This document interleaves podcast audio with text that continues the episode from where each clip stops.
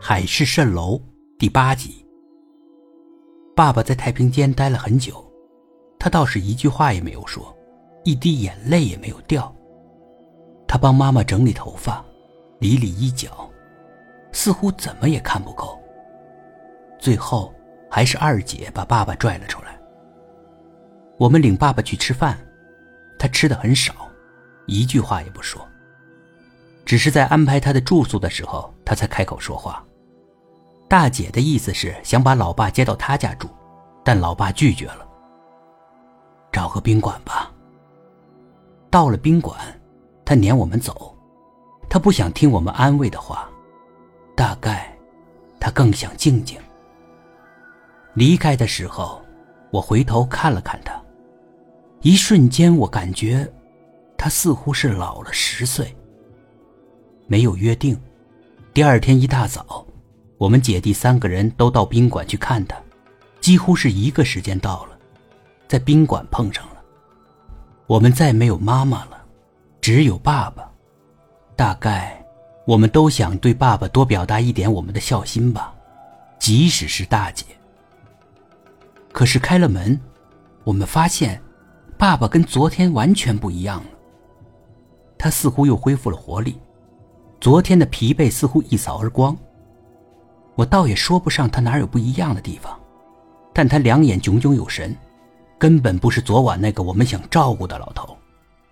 感觉他身体里有股劲儿，比我这个年轻人还强。他倒还是沉默寡言。我们跟他说，殡仪馆安排的时间以及老家来的人怎么安排，等等等等，他一句话也不说。将来如何处置妈妈的骨灰，他才开口说话。海上，大姐率先瞪了眼睛：“什么？你要把妈妈的骨灰撒在海里？”老爸点点头：“你，你怎么这样绝情？”大姐有质问的意思，老爸却表情没有任何变化，他也不解释。二姐从另一方面启发老爸。妈妈走的时候交代了，怎么安排她听你的。但是，如果撒在海里，清明的时候，我们如果想祭奠妈妈，该去哪儿呢？还是留点念想好。我其实更愤怒。为什么不买个墓地？你是想省钱吗？买墓地的钱我来出。爸爸看着我，你别看我。我自己有钱，我这几年做项目，导师发给我奖金了。哎，怎么能让你花钱呢？你还没参加工作呢，你将来花钱的地方还多呢。大姐说：“我瞧着大姐，这次给妈妈买墓地，必须我来。二姐当和事佬。好了好了，别争这个问题了。买墓地的话，咱们都出钱。”我们又都瞧着爸爸，爸爸苦笑了一下。你是什么意思？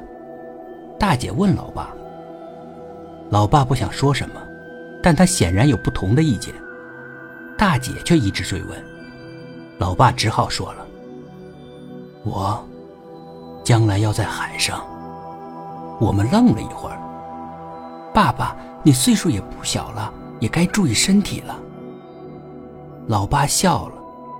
似乎，病痛永远不会发生在他身上。